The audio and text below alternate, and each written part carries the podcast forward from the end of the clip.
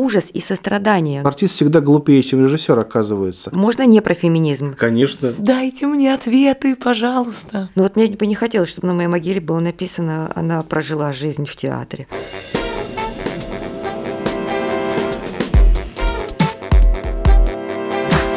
Это подкаст в своем репертуаре.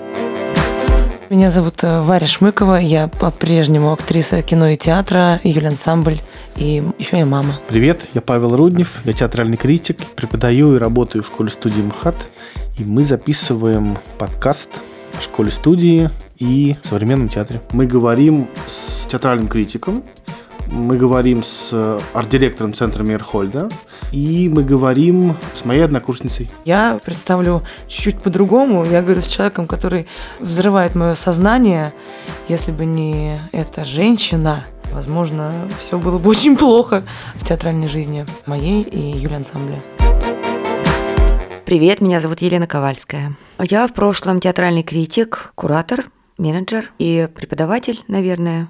А, я в ГИТИСе лет 20 преподаю историю зарубежного театра, а вот в этом году набрали магистратуру, которая называется «Социальный театр» на продюсерском факультете в ГИТИСе. Почему ты бывший критик? Я всегда считал тебя критиком в настоящем времени. Ну, я считаю, что критик – это тот, кто все таки процессе, он смотрит важные премьеры, он шарит по окраинам, находит интересные новые тренды и возвещает о них. Я этим не занимаюсь. Мне всегда нравилось больше делать что-то своими руками в театре, участвовать в формировании трендов. Вот это мне всегда было веселее. То есть, если Елену Ковальскую назвать тренд-сеттером, она не обидится? Ну, давайте, так и быть. Я чувствую себя какой-то бабой-ягой, но как бы современное, новое, актуальное, это тоже уже не актуально, да? Потому что, когда ты говоришь современное, ты предполагаешь, что вчера делали херовый театр, старый, а сегодня вот прям делают классно. Конечно, хрень и там, и там была, и все прочее. Я вот как-то вот борюсь с этим с вот этим вот собственным желанием новизны, с модернизацией.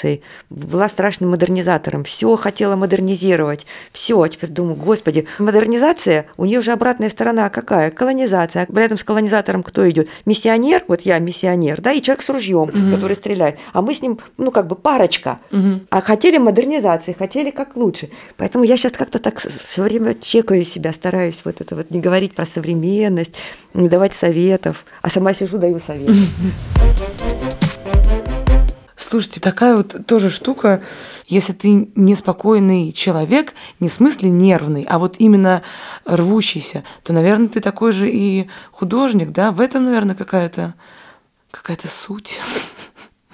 Просто я, видимо, как э, молодой организм пытаюсь все равно найти какой-то ключ, да? Хотя сама всегда говорю, что нету не скажет тебе режиссер, вот сыграй так, и все будет гениально, да, или вот живи так, и все будет э, потрясающе.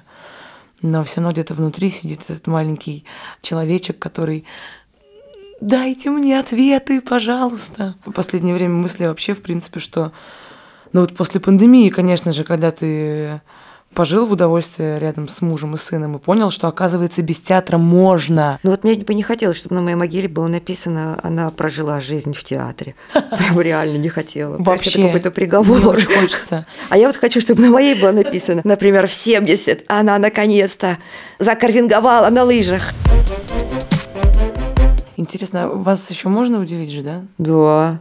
Меня вот в последнее время удивил спектакль «Уфо» Вани и Гены Вырыпаевых э, в центре имени Мирхольда. О, ну как? Я фанатка просто. Я сектантка в этом смысле. А что тебя удивило? Мне очень понравилось. Они, короче, сняли фильм. Но фильм, так же, как и спектакль, достаточно однообразно происходит. Выходит человек, читает свой текст и уходит. Но какую штуку они сделали? Они повесили огромный экран в театре, на котором перед спектаклем пустили трейлер своего фильма. Этот экран остался. Артисты, которые дальше играли спектакль, они сидели за этим экраном, их было прекрасно видно, слышно.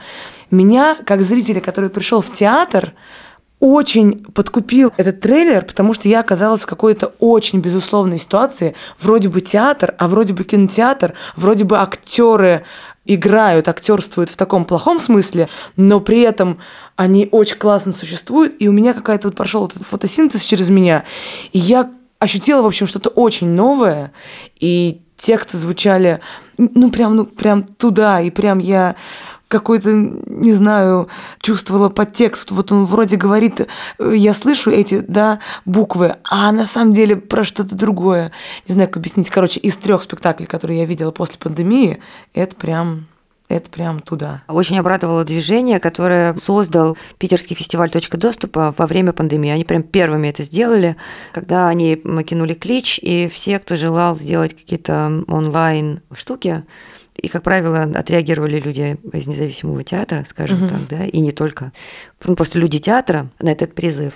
И из какой-то груды проектов они выбрали, по-моему, 70, и позвали меня в жюри, что самое удивительное. И там было прям дико много всего удивительного. И вот э, всякие молодые исследователи театра говорили, они даже название не могут этому придумать. Они называют это онлайн-театр. Это Называется «Цифровой перформанс», он родом из 60-х. Так вот, пачка цифровых перформансов, которые так пережила во время пандемии, меня прям, да, очень впечатлила. Одна студентка, которая училась в это время у меня на театроведческом, я оказалась участником ее перформанса, которая нападала на точку доступа, и он та-да-да-дам, та-дам, выиграл, ага. выиграл гран-при, театроведка четвертого курса. Во время пандемии от нечего делать, сделала классный перформанс, называется «Икея», кто, если не я, тебе приходит э, ссылка, выходишь в Skype, которым я не пользовалась много лет, и встречаешься там с неким модератором, чей голос ты слышишь, и с э, девушкой, которую как-то искусственный интеллект выбрал, и вы встречаетесь за рассматриванием каталога Икеи и выбором мебели. Принцип такой, если вы сумеете выбрать одинаковые вещи, вам они достанутся бесплатно. С каким азартом мы выбирали эти вещи с незнакомой девушкой. Я бабушка, она девушка, я из Москвы, она где-то в Питере. Мы рассказали друг другу а, как бы про нашу жизнь, как у нас все устроено. Ведь там же нужно было как-то заговориться, mm-hmm, еще как mm-hmm. бы так ломать. Я объясняла, почему мне нравится этот шкафчик. И все. Смешно было еще то, что у меня была доставка шкафа из Икеи. И я получила эту ссылку на спектакль и приняла ее за письмо из Икеи, из которой жду шкаф. И я вышла э, в, в этот спектакль, не сразу поняв, что это не Есть. акция ага. Икеи, которая так извиняется передо мной за то, что а. шкаф вовремя не привезла, а что это спектакль. Все вот так вот смешалось. И, И мне понравился этот феномен, что все угу. смешалось. Угу. Этот digital performance смешался с доставкой Икеи. Ведь он действительно мог бы быть такой опцией угу. у Икеи. Угу, угу. И я так классно провела время с этой девушкой. А, я узнала, зачем мне это нужно было знакомство с этой девушкой. Не знаю, но это было новое и интересное переживание. Театр ли это? А, я вот э, этим летом освоил новый вид спорта водного. И вот там я прям удивлялась. Удивлялась ему, себе. Wing foil surfing. Такое крыло, угу. такая доска, а под доской, под воду уходит мачта, а на ней в самолет. Это фойл называется. О, боже И мой. когда ты освоил его, то доска взмывает над водой на 50-60 сантиметров. То есть ты реально на огромной скорости летишь. Вот я была удивлена. Елена Георгиевна, давайте с вами поговорим про феминизм в театре. Можно не про феминизм? Конечно. Мне скучно говорить про феминистские спектакли в ЦИМе, потому что, наверное, мной движет утопия в этот момент или иллюзия, что мы сделали свою работу, что зрители, которые приходят э, в Центр Мирхольда вместе с московским, с российским феминизмом, прошли некий путь и сегодня уже вроде как и не нуждаются в том, чтобы объясняться с ними насчет там, сексизма э, нашего языка, да, все как бы это уяснили. Ну, то есть это работа в ЦИМе наших художников с нашими зрителями происходила одновременно с процессами, которые происходили в обществе. И мне кажется, что можно идти дальше. Я, в отличие от э, Елены Георгиевны, смотрела намного меньше спектаклей. И для меня, конечно, тема феминизма, наверное, еще не до конца раскрыта. И поэтому это интересует и как-то завлекает меня. Мы живем на постсоветском пространстве. Мы помимо того, что мы женщины, а, мы живем в Москве, у нас масса всяких идентичностей, угу. помимо того, что мы женщины, угу. белые или там, а, не знаю, рыжие, угу. да, мы еще массу другого. Поэтому всякий раз, когда мы говорим о феминизме, мы зацикливаемся на этом и не говорим про то, что вообще феминизм интерсекциональный, он про гендер, в принципе, про конструирование себя, ну, как бы про молекулы своей идентичности. И в этом смысле в театре, помимо мужчин и женщин, иногда еще еще есть, например, небинарные люди, которые скрывают это, да, есть гомосексуальные люди, которые тоже скрывают это. Мы еще и как будто бы не помним, что мы вот находимся, мы колонизированы, с одной стороны, западным театральным культурой, а с другой стороны, мы и есть колонизаторы, и по-прежнему колонизаторы для тех, кого мы называем там иногда промечиво окраинами. Конечно. Я столкнулась с такой э, вещью. Приехали с молодыми художниками всей страны, ну, по преимуществу московскими, на театральную лабораторию в Казань, где свели художников в широком смысле с местными музеями, с тем, чтобы они попробовали коллаборировать. А приезжают э, ребята со всей страны и удивляются тому, что в Татарстане все вывески сделаны на двух языках, на русском и татарском. Они такие, о, надо же, серьезно? А как иначе? Серьезно, мы живем в многонациональном государстве, нас окружают другие национальные государства, э, независимые, да, в которых еще говорят люди на русском языке. И мы не пользуемся тем, что э, есть этот вполне себе эсперанто, этот русский язык, на котором можно было говорить. Мы не строим коллаборации. И когда в наше поле попадают, например, ребята из Центральной Азии, мы такие типа, ну, типа коричневые, но ничего, ну, ничего. А, играть будет у нас, конечно, нечего играть будет человек, он будет играть у нас только гастарбайтеров. Угу. Но как-то попробуем его ассимилировать, попробуем. Нам вообще не любопытно ни к чему другому, кроме как европейской культуре, которой мы тут как-то корявенько подражаем. Вот это меня прям реально подбешивает. Вот это, мне кажется, прям реальной проблемой. Вот, мне кажется, дико интересный вектор, вот эта деколонизация театра, деколониальность, которая сегодня смыкается феминистской мыслью, она давно уже сомкнулась. И вот это по-настоящему интересно. Чему феминизм, феминизм? А кто сегодня не феминист? Вот, Паш, ты про феминист? Про феминист. сочувствую. А ты про феминист или феминистка? Феминистка. Ну и я тоже. О чем говорить? Ну вот на нашей сцене в центре Мирхольда а, встречаются люди, которые получили театральное образование, но и появляются и спектакли, в которых нет людей с театральным образованием вовсе. У нас есть для них, так скажем, так, единое окно. Это резиденция Black Box, которая начинается с лаборатории. В нее может подать заявку всякий профессионалы, непрофессионалы. Такой вот широкий слой людей любят театр экспериментальный и готовы в нем участвовать, мы как раз привечаем. И вот два года назад в этой резиденции встретились режиссеры из нашей магистратуры режиссерской и вот эта вот большая группа людей самых разных дисциплин. И э, выиграла в этой резиденции, э, выиграла группа, которая поставила целых две вещи в ЦИМе. Одна называется Locker Room Talk, на о сексистском языке, который мужчины скрывают от нас, но практикуют в своих закрытых кабинетах, курительных комнатах, в барах, да, мы его как бы не слышим, но он есть. Этот спектакль как бы выносит этот язык в публичное пространство и предлагает нам что-то с этим поработать. Там есть вот такая классная штука, тренажер, когда а, перформерки, которые играют мужчин, предлагают нам такую сексистскую игру и переиграть ее. Зрители довольно охотно идут на сцену и предлагают, как эту игру можно было переиграть, меняют правила. Таким образом, мы буквально в реальном времени как будто бы переделываем свой язык, переделываем свои отношения, переделываем мир. Вот есть такая иллюзия, да, что мы, вау, прямо сейчас все меняем. Сговариваемся о том, что нам нравится, а чего мы больше не потерпим. Пьеса состоит из записи речи реальных мужчин. Как они говорят о женщинах, когда тех нет рядом. В этой главе мужчины описывают свои способы оценки женской привлекательности. Предупреждаем, в этой пьесе и в этом видео есть сцены-триггеры. Доктор Ирония. Не бывает некрасивых женщин. Бывает мало выпил.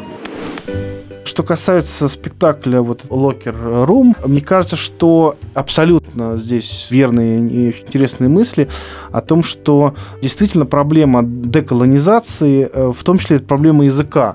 Потому что, конечно, самоосмысленность человека начинается, конечно, с языка. И вот философ Wittgenstein считал, что структура мира повторяет структуру языка. И слежение за тем, как мы говорим, кому мы говорим, является ли язык наш формой террора и репрессивности, конечно, это очень важно. Даже на бытовом уровне, вот, да, мы все ужасно страдаем от бесконечного количества охраны, рамок и так далее. И когда охранники говорят нам «проходим», гулаговская речь, когда к тебе относятся как к толпе, да, и вот уже начиная с вот этого вот аудионасилия, начинается, ну, в общем, проблема общества на самом деле. А другая вещь как раз посвящена вопросу, который меня заботит, о базовом доходе для прикариев. Это как раз спектакль «Карий из капитализма». Прикарии – это целый класс людей, которые не заняты постоянным трудом. Вот, например, есть люди неквалифицированного труда, которые работают на сезонных работах. Или матери-одиночки, которые между делом пекут торт и продают соседям. Это все вот прикарии. Они никак социально не защищены, прям вообще. Вот пандемия показала. Труда нет, при этом одни защищены, а другие вообще нет. Одним нормально, они как бы грустят, да, грустят в своих квартирках благоустроен, а другие не знают, чем накормить ребенка. И это классная вещь, которая тоже позволяет э, зрителям, среди которых, допустим, четверть прикариев, а остальные вот трудоустроенные саларии, они получают зарплату, почувствовать, каково это, немножко подумать про будущее. 15 фраз, чтобы отказаться от бесплатной работы. Первое. Я занята в эти дни, не смогу, к сожалению. Два. Я не могу сказать, что именно меня смущает, но что-то смущает, поэтому нет. 3. У меня сейчас совсем нет сил сопротивляться и разъяснять, что я не верблюд. А тут ни дирекция, ни публика не будут понимать, что мне от них нужно. Сейчас требуется придумать какую-то программу, а получу ли я за это, тоже непонятно. Искренне сочувствую и уважаю ваши начинания, но от участия откажусь. Будущее, вот это то, что сейчас, мне кажется, круто, и это модно. Мы с Пашей формировались в эпоху, когда звучало все no future, конец истории, да, все, история закончилась, no future. Нет, сейчас круто, актуально, интересно говорить про будущее. У меня все-таки вопрос есть. Вот театр формирует новую этику. Какие принципы новой этики сегодняшний новый театр несет? За что театр топит? Да, что он пробивает? Ну, я думаю, что новой этики нет, это этика, и я бы ее противопоставила морали, потому что мораль – это как раз нечто сложившееся, то, о чем все договорились, а этика – это то живое, что находится в становлении. И театр участвует да, в становлении этики. И сегодня она вот такова, какова она есть она гораздо более чувствительна к вещам, которые вчера были с нами, но мы их не замечали. К всем формам угнетения. Слово такое, как будто бы из советского лексикона, на самом деле сегодня очень актуальное. Мы можем его рассматривать, как оно воспроизводит себя в театральных институциях, в отношениях между режиссером и артистом. Да, вот это отношение подчинения. Эти отношения нуждаются, если не в разрушении, то хотя бы они могут быть проблематизированы. Или отношения между провинцией и Москвой, между критиком и региональным театром. Интересно, когда ты настроился видеть несправедливость, ты начинаешь видеть ее, а твой сосед, например, не видит. Поэтому феминисток, например, называют кайфоломщицами от того, что они все время портят людям настроение и праздник. Они это видят, они уже не могут развидеть, они надели эти очки, они просто лучше видят. А кто-то не видит еще. А вещи как были, так они и есть сейчас. И когда говорят сегодня о новой этике, имеют в виду как раз вот эту прозорливость в отношении самых разных форм несправедливости, которая нам как бы намазулила глаза, мы их там и не видим. И обнаружение этих источников этой несправедливости. Ну вот, например, в отношениях между Москвой и национальными республиками это такие сложившиеся договорные отношения, что московский критик важнее, чем местный, что московское образование лучше, чем местное, что знание, оно кочует из Москвы в регионы, и не наоборот. Вот интересно ли нам, какими практиками занимаются в театральных школах национальных республик? Ну вот в Якутии, например, да, там же в театре, например, практикуют Аланхо. А что Потому это? что, считай, это театральная система, выращенная Борисовым и его учениками, и из э, местной такой пары театральной традиции, которая называется Олонхо. Олонхо – это, с одной стороны, миф, а Олонхо-суд – это человек, который его рассказывает, сказитель. Ага. То есть э, это то, из чего родился когда-то в Европе театр, оно сегодня обретается рядом с нами в Якутии. Оно никому не интересно здесь. А это и есть перформативный театр, который мы тут разглядываем на Западе. Кому-нибудь интересно? Нет. Почему? Потому что Потому что Москва. Потому что колонизация закончилась, колониальность с нами. Империя рухнула, а имперскость по-прежнему с нами. И вот наблюдать такие вещи, чекать их, как вот мы чекаем свои привилегии, как раз и полезно.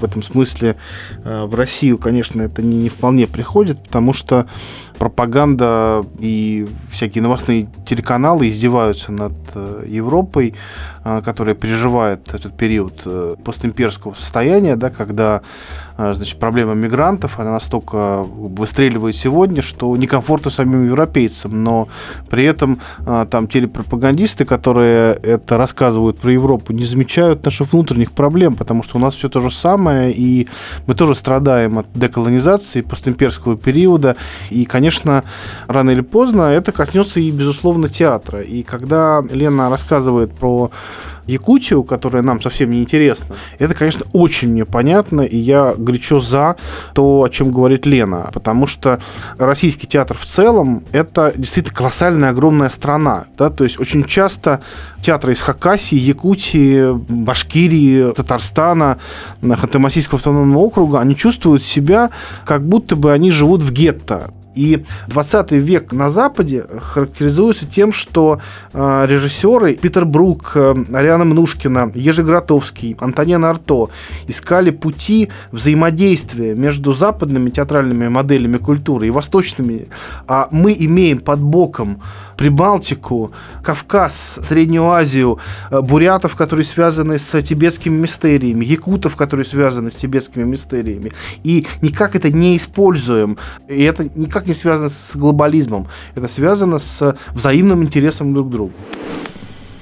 Я бы хотела еще с вами поговорить про этику в театре. Вот на примере Вербатима сейчас стали говорить, что этот способ э, не очень этичный. Семь лет назад, в 2013 мы начали работу над спектаклем «Несовременный концерт», и большая часть творческого задания состояла в том, чтобы мы ходили по вокзалам, больницам, э, просто соседям и собирали вербатимы у стариков 80+. Э, Вербатим – это интервью, диалог с человеком, но желательно еще снять пластику человека, его физиогномику и обязательно, что мне кажется очень крутым, сохранить вот эту вот натуральность его речи со всеми его э, со всеми ошибками, со всеми запинками. Такая классная прикладная штука, которая развивает, ну, в артисте развивается немножко художника, наблюдателя.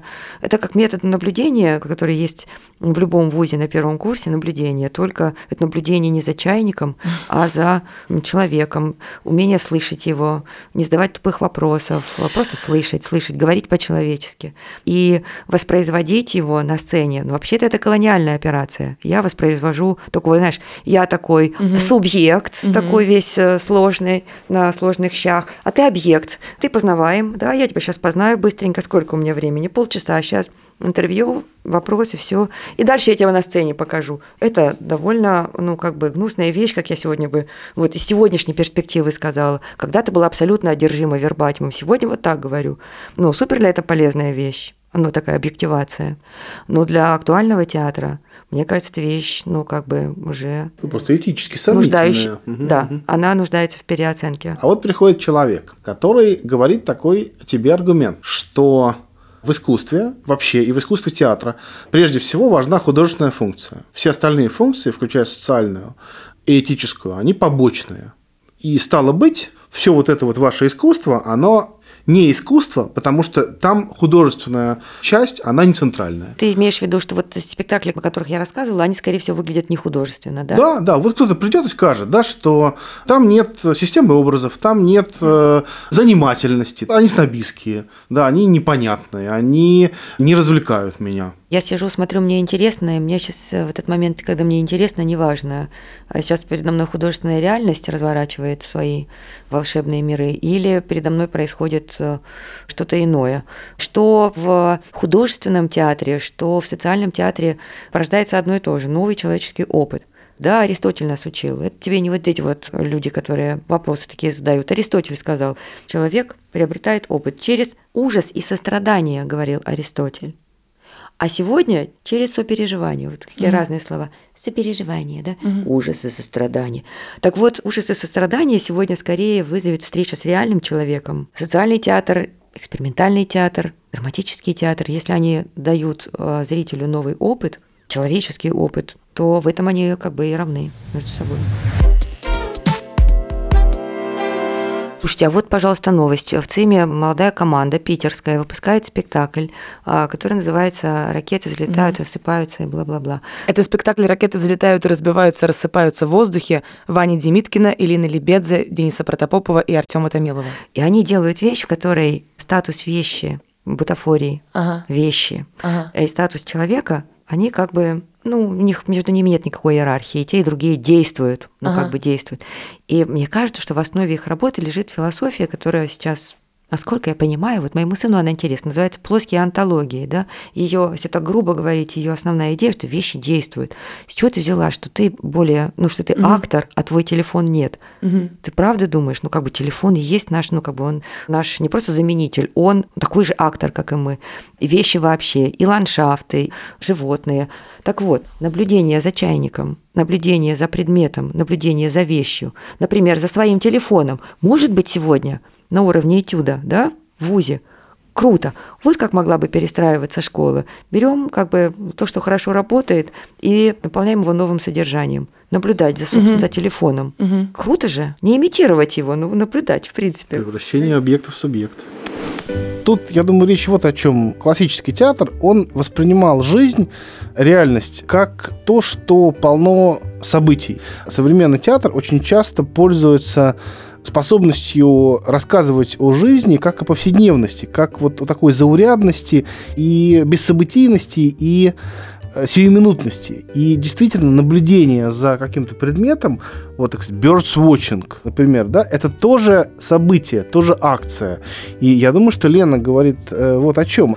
Чтобы артист изобразил чайник полный событий, с ним что-то происходит, в него что-то наливают, он вскипает, он взрывается на плите. А, а можно изобразить человека, наблюдающего за чайником, и при определенном повороте угла зрения на эти вещи это тоже становится интересным. Видимо, что-то не понимаю, простите, пожалуйста.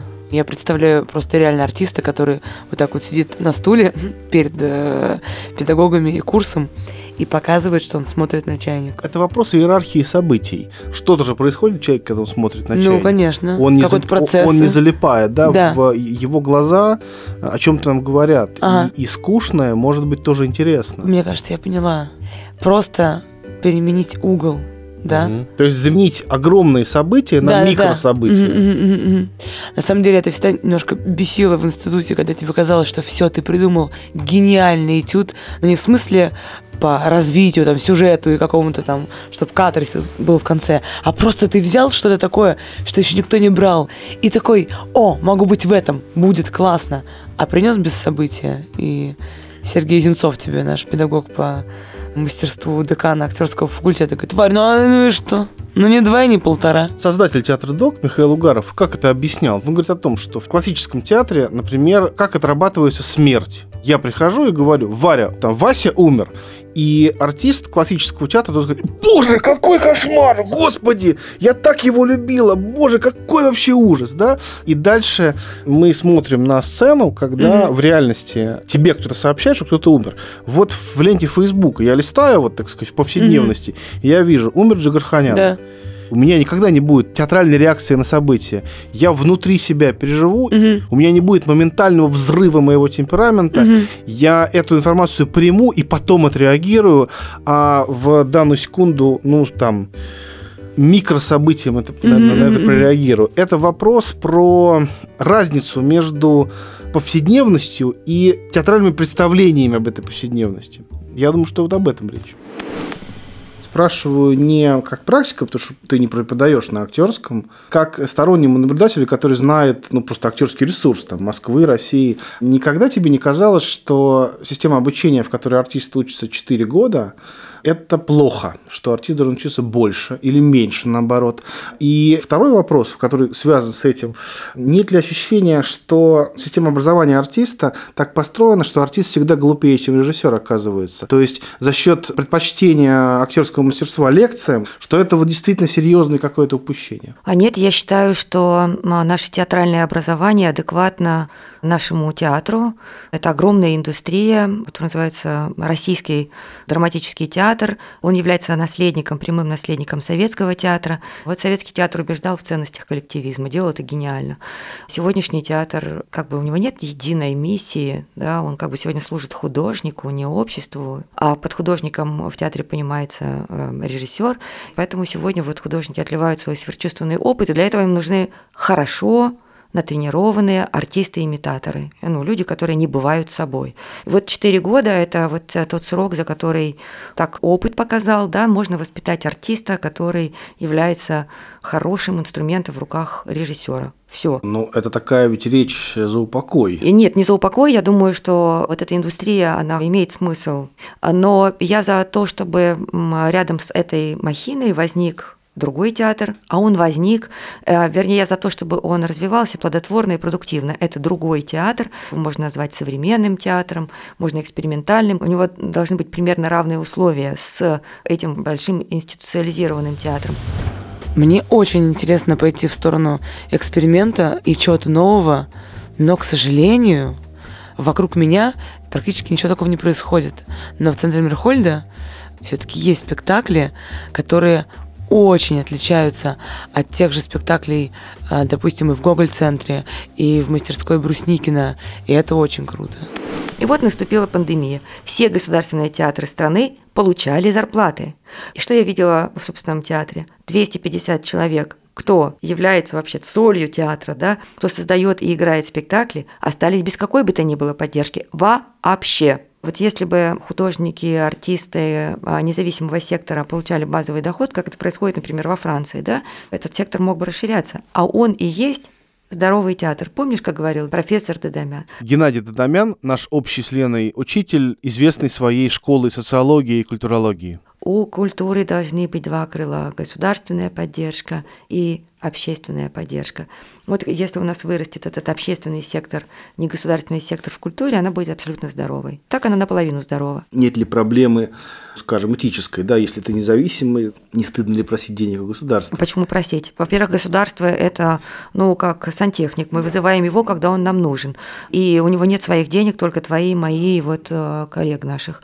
А, поэтому если общество считает моя часть общества, я считаю, что государство должно, угу. например, из бюджета культуры должны поддерживаться художники, которые экспериментируют на свои, конечно, угу. конечно, должно. Значит, надо оставить традиционные институции в покое, да, и нужно создавать э, новые институции.